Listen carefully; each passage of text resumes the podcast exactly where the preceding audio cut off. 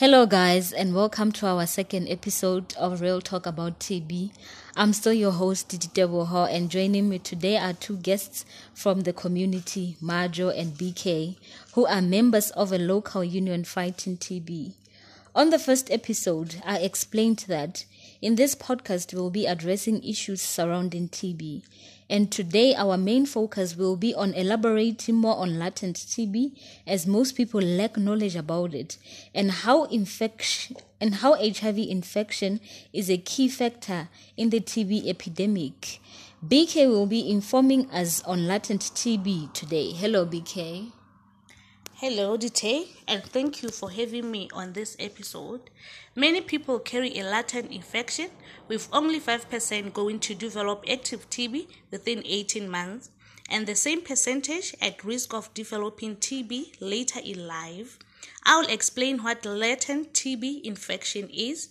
It is a state of persistent human response to stimulation by Mycobacterium tuberculosis antigens without evidence of clinically manifested active TB. Someone has latent TB if they are infected with TB bacteria but do not have signs of active TB and do not feel ill.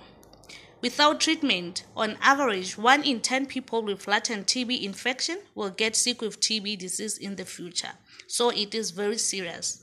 The risk is higher with people living with HIV diabetes, or other conditions that affect the immune system.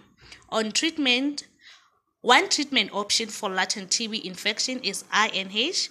Taken for six to nine months, INH is said to kill the bacteria that is in the body.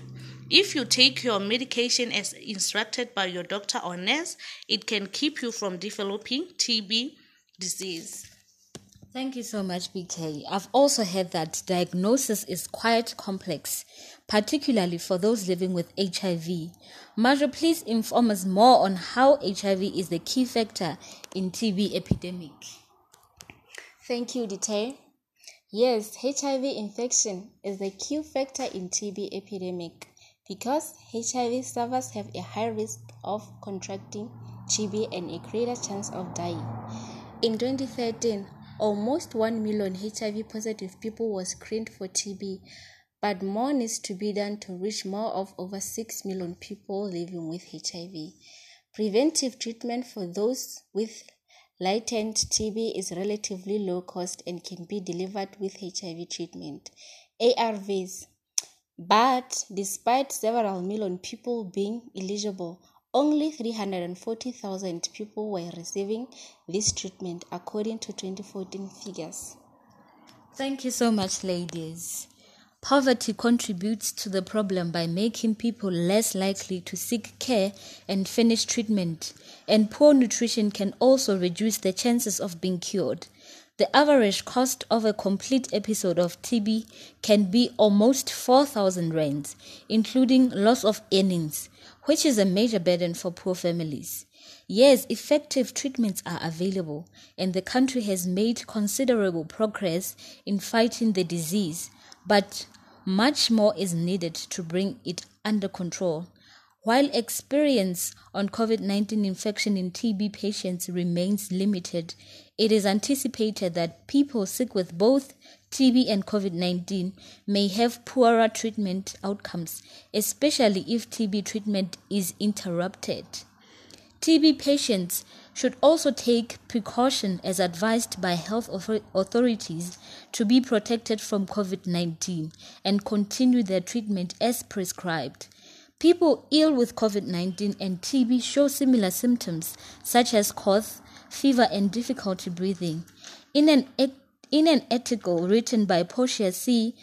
Mutevedzi, the tuberculosis challenge in a rural South African HIV program, South Africa remains the country the country with the highest burden of HIV infected individuals and the second highest estimated TB incidence per capita worldwide.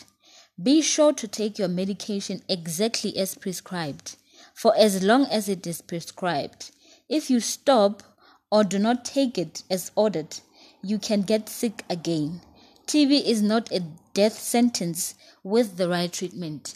Thank you so much for joining me on this episode. Till we meet again. Goodbye.